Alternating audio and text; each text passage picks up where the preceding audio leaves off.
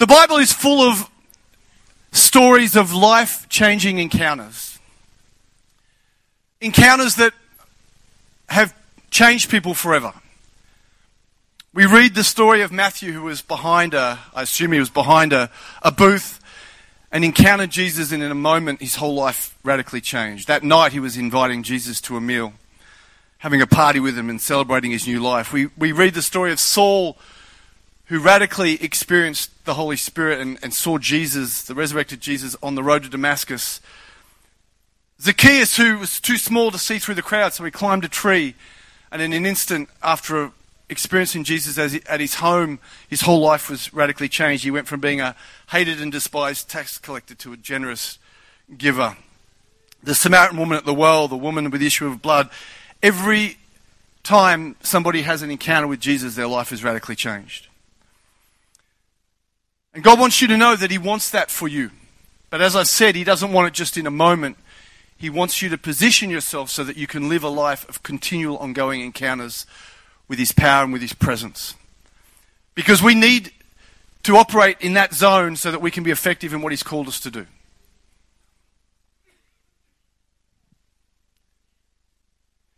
We can't live in a weekend. We can use it to change us and to shift something and to break off something so that we can then go in the direction that He wants us to go, but we can't camp there. And to be honest, last weekend was probably the most impactful weekend of any weekend I've ever had in any church service since I was, well, since I was born. I'm still trying to process it.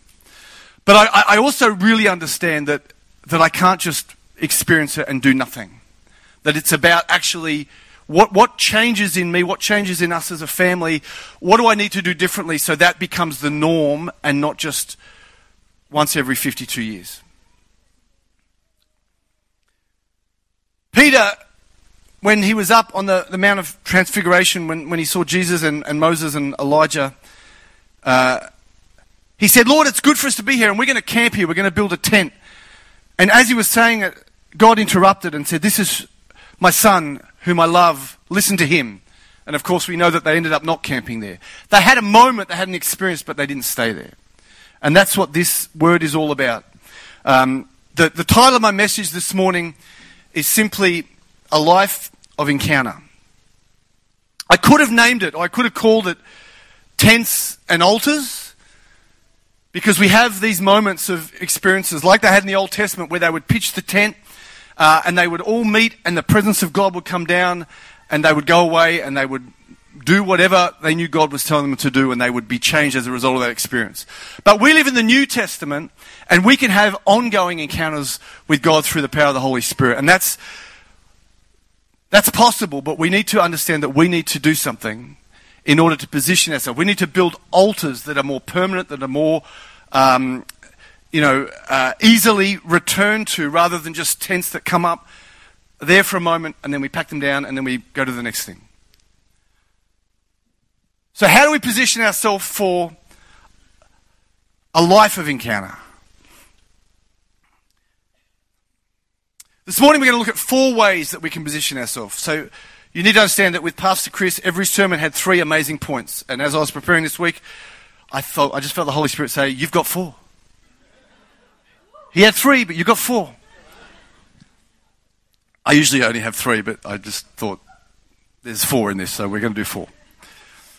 Four ways we can position ourselves for lives of ongoing encounter. The truth is that none of us can force God to do anything. We cannot make him come in our time frame, in our way. He shows up when he wants, how he wants. It's not like getting a, a lamp out and saying, well, if I rub the lamp, the genie will appear and God will be there. And... But there is a biblical principle about positioning ourselves and doing things that allow space for God to move and God to come and, and, and be in the space that we create. And that's what we're going to talk about this morning. The, the, the, main text we're going to open is in Matthew. So you can open your Bibles, turn them on to Matthew chapter 15. We're going to read from 29 to 38, and then we're going to look at four ways that we can position ourselves for ongoing encounter. Reading from verse 29, this is the New International Version. Jesus left there and went along the Sea of Galilee. Then he went up to a mountainside and sat down. Great crowds came to him, bringing the lame, the blind, the crippled, the mute, and many others, and laid them at his feet, and he healed them. The people were amazed when they saw the mute speaking, the crippled made well, the lame walking, and the blind seeing. And they praised the God of Israel. Jesus called his disciples to him and said, I have compassion for these people. They have already been with me three days and have nothing to eat. I do not want to send them away hungry, or they may collapse on the way. His disciples answered, Where could we get enough bread in this remote place to feed such a crowd? How many loaves do we have? Jesus asked. Seven, they replied, and a few small fish. He told the crowd to sit down on the ground. Then he took the seven loaves and the fish, and he gave thanks, and he broke them, and he gave them to the disciples, and they in turn to the people. And all ate and were satisfied. Afterwards, the disciples picked up seven basketfuls of broken pieces that were left over. And the number of those who ate was 4,000 men, besides women and children. So, probably a crowd of 10,000. How do we position ourselves for a life of encounter? Point number one we hunger for his presence. It's already been spoken about this morning. I don't know many times we've heard the word hunger. But hunger will make you do things that you would not normally do, and it will send you to places that you would not normally go. If we read in this text, it says that Jesus went on from there and walked beside the Sea of Galilee, and then he went up to the mountain and he sat down there. Jesus was often in mountains and deserts, and he sat there and he waited for the hungry ones to reveal themselves and to come to him. So often, Jesus purposely puts himself in positions of inconvenience because he wants to see how hungry you are to pursue him to wherever he is. Now, that's not to say that he won't come to you, but we get very busy and we want Jesus to come to us in our comfortable place. And this story says that the comfortable stayed in, in, in Galilee and didn't experience the miracles of what happened on the mountain. The opposite of hunger is is convenience, really. And as Western Christians, we live in a very comfortable society where, to be honest, everything we need we can get without relying on Jesus food, homes, uh, transport, jobs. There are many places in the world where they have such a hunger for the things of God because they need God to show up just to be able to get their next meal. Matthew 15:30 says and great crowds came to him bringing them the lame, the blind, the crippled, the mute and many others. And they put them at his feet and he healed them. So Jesus was far away from Galilee up the top of a mountain and those that came to him were the blind, the crippled, the lame, the diseased. These people said, "We don't care where Jesus is, we are going to go find him because we are hungry for what he can do in us." Who didn't see Jesus? The Pharisees, the Sadducees, the religious elite that said, well, we'll wait till he gets back and we'll maybe meet him in the temple or we'll wait till he's on our turf. But the blind, the mute, can you imagine the, the, the, the diseased and the disabled saying, how far away is he? Five miles. I don't care. We'll go five miles. We'll go 100 miles if it means we can ex- encounter a life changing moment with Jesus. We have to be hungry because when you're hungry, nothing is the same. The desperate and the hungry amongst us will find an encounter with Jesus on an ongoing basis. When you're hungry, all of a sudden, the Netflix series that you're halfway through doesn't actually seem that exciting.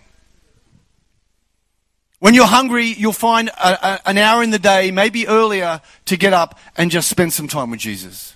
When you're hungry, the podcasts and the YouTube videos don't satisfy anymore. You actually want the Word of God. When you're hungry, devotion starts to take precedence over attraction. When you're hungry, you'll climb a tree like Zacchaeus did. You'll ask your friends to break a hole in the roof to lower you down. You'll push through the crowds just to be able to hold the edge of his garment, knowing that one encounter with Jesus can change your whole life. But you've got to be hungry. And the truth is, so many of us are not hungry because we snack. We snack on things that maybe in the moment feel good but are not satisfying us. If you want to be healthy physically, don't snack on rubbish all day long because you won't eat your meat and three veg. You, you won't hunger for the things that actually sustain you. You'll just be unhealthy and probably be bigger than what you want to be because it's not what you're meant to feed on. Jesus himself said, Blessed are those who hunger and thirst for righteousness, for they will be satisfied. He also said, Let anyone who is thirsty come to me and drink. Whoever believes in me, as scripture has said, rivers of living water will flow from within them. And my question this morning is, How hungry are you? Really? How hungry are you for an encounter, an ongoing encounter with the Holy Spirit, with Jesus that shows up every day, whether you're at work, whether you're at home, whether you're at school? What do you need to do different to say, I'm going to I'm, I'm going to chase after him. Even though it may not be convenient, I'm going to chase after him. I'm going to pursue him. I'm going to let my hunger do things that I normally wouldn't do. If we want to live a life of encounter, we have to hunger for his presence. Just like those who walked up a mountain knowing that when they were there, God was going to show up and Jesus was going to do something amazing in their life. Point number two, we have to humbly surrender. We have to hunger for his presence. We have to humbly surrender. Let's read verse 30. As great crowds came to him, bringing with them the lame, the blind, the crippled, the mute, and many others, they put them at his feet and he healed them. Who are the ones who got healed in this story? The ones who humbled themselves at his feet. They didn't get offended that he was in the desert or up on a mountain or that they had to walk so far or that it took them six hours with crutches to get there. They didn't say, why, why aren't you in the city? Why are you up here? Why do I have to come all the way up the mountain to encounter you? They just knew that by being there and by humbling themselves and surrendering and laying at his feet, they were going to encounter him. And the truth is, if you don't think you need Jesus, you're not going to follow him up a mountain. That's the truth. It's very quiet. We okay? We okay? I didn't do what Chris did, which is say, I'm Mexican and I need some feedback. But I'm Australian and I want to hear your voices. Come on. Let's go. Anyone, anyone hungry in the room this morning? Yeah.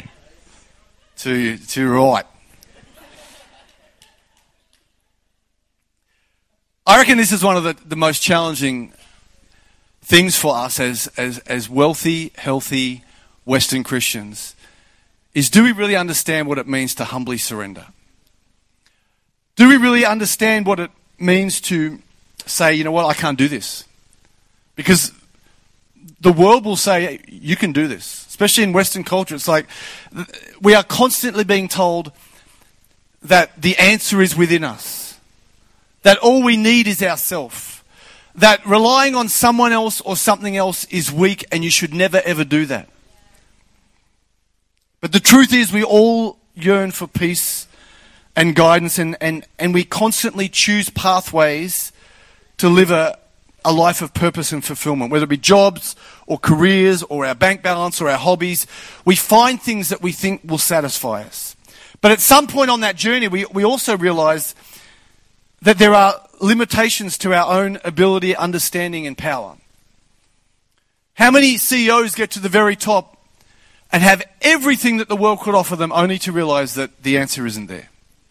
How many rock stars sell millions of albums and die lonely deaths on their own saying that didn't satisfy?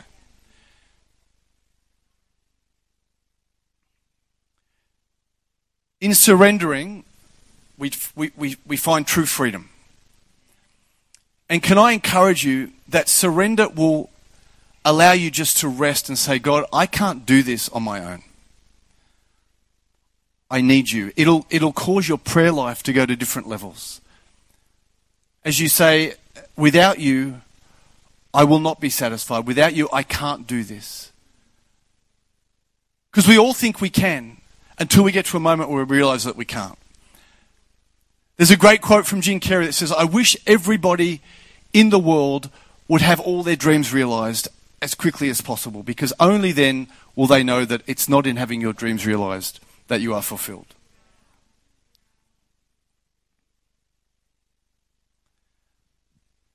In surrendering, in saying humbly, God, I'm going to just put myself at your feet. It's there that we find a peace that passes understanding. Knowing that we are not alone in navigating the, the, the challenges and the intricacies of life. Humility positions us for ongoing encounters with God because it's, we're basically saying, I, I don't need to understand, I just need to bow down. I don't need to know why he wasn't where I thought he would be. I just need to trust that by humbly surrendering, he will show up. I just need to know that when I surrender, he's with me. And can I tell you that encountering Jesus takes time? It doesn't take time in that we have to work at it. But so many of us don't just sit and, and wait and make space for Him to, to speak to us and for Him to, to do something in our life. We will encounter Him afresh, ongoing in our life, when we learn just to sit at His feet above all else. And can I ask you and challenge you, and I'm challenging myself, what parts of our life aren't really necessary that we could just say, you know what, I don't actually need that. I don't need to sit for four hours and watch the football again when I know that my team's already in the finals. I don't need to do that. I could be doing other things. Now, I'm not saying get rid of everything in your life, but, but the enemy's pretty clever. He doesn't come to you and say, give up your faith. He just says, what's something fun we could do this afternoon? He just slowly works away until your life is so full of other things that actually aren't satisfying, that aren't allowing you to just to sit and rest and encounter Him afresh. So we get really busy doing even good things and Christian things, but we don't encounter Him afresh. And then we, we get dry and then we hang out and then we're like, oh, church isn't doing it for me anymore. Church was never meant to do it for you. Even encounter uh, weekends, they, they may be a moment where something shifts and breaks, but don't spend your next 12 months living off last weekend. It's not going to work.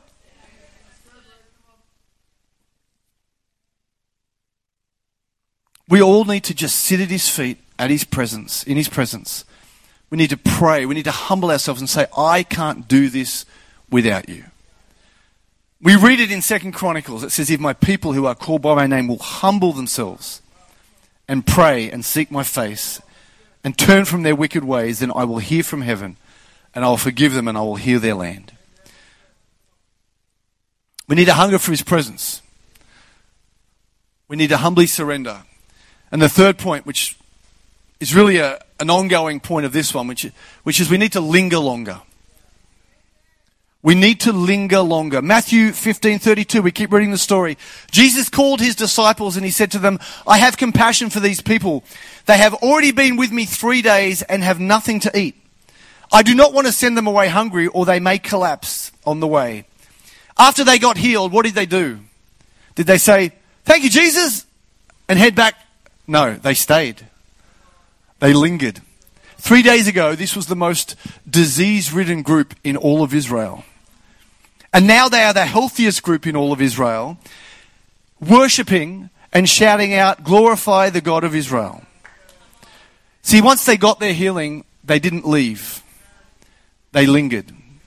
They stayed because encountering the ongoing presence of Jesus was something they didn't want to leave. This became a 10,000 person worship service on the top of a mountain. So many of us go to God and then two things happen. We either get what we ask for and we go, thank you, Lord, and we move on and keep, keep on our busy way. Or we go to God and we ask for something and then if He doesn't give it to us in the instant, we're like, oh, well, that didn't work and we try something else. But these people teach us an amazing lesson. We have to learn to linger. We have to know that by, by positioning ourselves just to, to be Jesus will show up. The Holy Spirit will invade the spaces that we create for Him. The person who sees Jesus' presence as the best way to spend their time is the very person God loves to encounter the most. And in Western society, we are so outcome based and so driven and so time precious. You know, one of the things that I noticed in Cambodia, and for those on the team, you'll, con, you'll confer, you'll, you'll, whatever that word is. You what? Concur. Thank you. You'll concur. So many of the Cambodians just enjoy being. Are, they just sort of sit, and when you ask, what are they doing? The answer is nothing. They're just, they're, they're not so crazily busy going somewhere and doing something and finishing.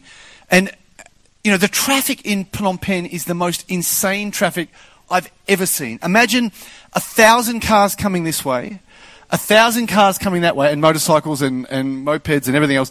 A not one beep of the horn. They just find a way. They wait when they need to wait, and they find a way to, to get through, and they just go about but us in the Western world, we're like, no, no, no, we're on a mission. We've got to get there. We've got a time. We've got to, you know, we've got projects to meet and things to do. And, and that is countercultural to what God wants us to do, which is sometimes just to experience Him. See, so often encounter is not about what we can get from God, it's just about being with Him. Just experiencing His love afresh and spending time with Him. You know, when, when I have interns sometimes, I say, How's your prayer life? They say, oh, it's going okay. And I said, well, why don't you just learn to just spend time in His presence? Not, not even pray for anything. Just put on some Christian soaking music or whatever might help distract you from saying, I've got to do something else. And just wait on Him. Just linger longer. And you're saying, I, I just can't give up all my time and, and worship Jesus 24 7. That's unrealistic. And that's probably true. Maybe. I don't know. We, we could risk it and just see if God does what he says in his word, which is put him first and he'll. Maybe not. But what can we change? What can we shift? What can we remove in order to have more time with him? You see, they stayed long after it made sense. They stayed to the point where it became irresponsible. They were a long way from home. They had no food, they had no water, they didn't care. They just said, What's more important is that we are in the presence of our Savior. They lingered longer, and that's an intentional act. You will not find time to linger if you leave your schedule sort of full, full, full, full, and then whatever time's left, you squeeze Jesus in. There's this great concept by Stephen Covey where you put the big rocks in first and everything else takes care of itself. Can I encourage you that spending time just waiting on God is a big rock in your life. Jesus said it had been three days. They had been up the mountain with no food for three days. But how many in the scripture do we hear complaining that there was no food? Instead, they focused on his presence, presence and glorified him for the healing that they had received. They chose him over their needs. And in return, he met all their needs. We've heard this morning, Pastor Ryan said it. It says in Matthew 6:31, "Don't worry saying what shall we eat or what shall we drink or what shall we wear, for the pagans run after these things, and your heavenly Father knows that you need them.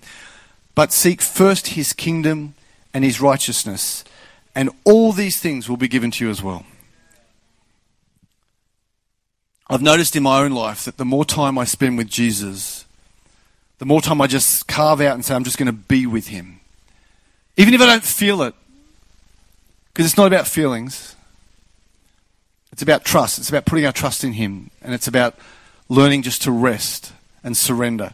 But the more time I spend with Him, the more of my needs get met. The less time I spend with Him, the more I feel like I'm just not where I want to be. If we want to live lives of encounter, we need to be hungry for His presence. We need to humbly surrender we need to learn to linger longer. And point four, we need to throw out plan B. They followed Jesus to a place where they could not return without him supernaturally showing up. Now, we don't know the details, but I can imagine that they were so desperate that they thought, if I go and he doesn't show up, I'm going to die or I'm not going to make it back. But Jesus steps in and he says, I do not want to send them away hungry. This is after healing them all. Or they may collapse on the way. The, the English Standard Version says, I am unwilling to send them away hungry, lest they faint on the way.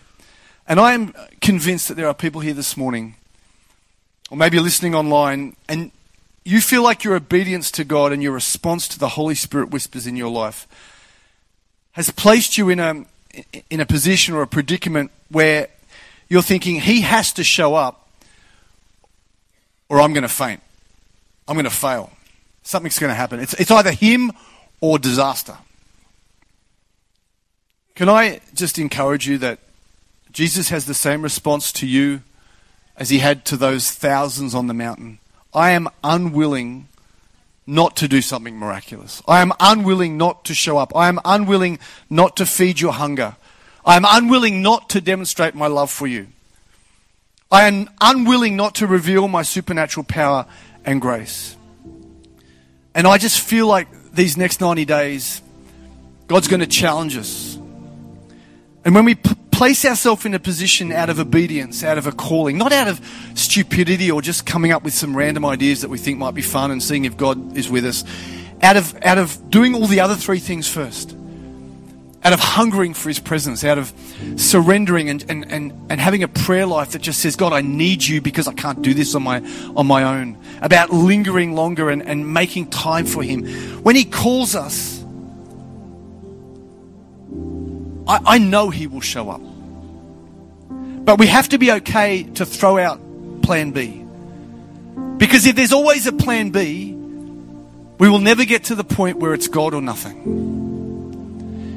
If, if Peter had a, had a plan B, he would not have stepped out on the boat. But he says to Jesus, Lord, if it's you, tell me to come out onto the water. Notice that he asked Jesus to call him.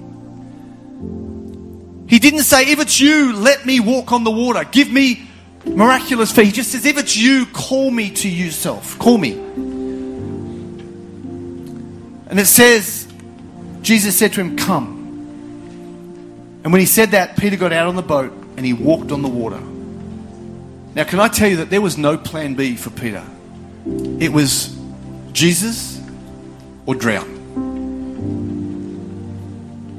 There have been times in my life, not enough times, I need to confess, nowhere near enough times. And in prepping this, I'm like, how many times do I put myself in a position after hearing the call of God where I'm like, Holy Spirit, if you don't show up, I'm going to look like an idiot, or I'm going to fail, or this is. But we need to be there because that's that's the miracle zone right there. You all know the story of when we sent Helene to the grocery store with no money back the year before we came up here. And we just said, God's not going to let us go hungry. It says in His Word that He, he will take care of our needs. And, but if we hadn't got to the point of her being at the checkout, with the checkout chick going beep, beep, beep, God wouldn't have showed up. Maybe He would have. But I reckon He wants us there rather than just staying at home saying, well, we'll just wait for, for someone to knock on the door and give us a bag of groceries. He wants us to step out.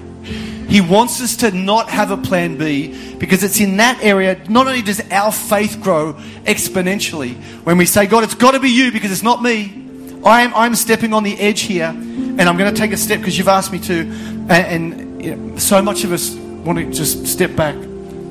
But not only does our faith grow in that area, in that, in that moment, not only do we encounter Him like we've never encountered Him, the people around us encounter Him like they've never encountered Him. Because it's, it's not just about us, it's about how God wants to position us and use us to make Him known, to glorify Him, to show His power. Peter didn't have a plan B. Just like the 4,000 on the mountain. When we do that, when we step out and say, I heard from you and I'm going to be obedient to you, He is unwilling to fail us. You see, the truth is, in our own strength, we can only get so far. And maybe you've been walking with Jesus for a long time, and you're like, you know what, this is, I'm just a bit over cream Christian Christianity. beige Christianity. Last week something happened, and I know that I can't just, it's not business as usual. Can I encourage you to position yourself for an ongoing encounter where not only will your faith grow exponentially, where, where you will find a, a, a, new joy in being with Him, in serving Him, in, this, like all of your desires will be met. Not only that, but people in and around your world are going to get affected by what's on and in you. We need to learn to position ourselves for a life of encounter. And the way we do that is we hunger for His presence. We surrender humbly. We linger longer. And we trust Him enough to throw out plan B. Would you stand up with me this morning?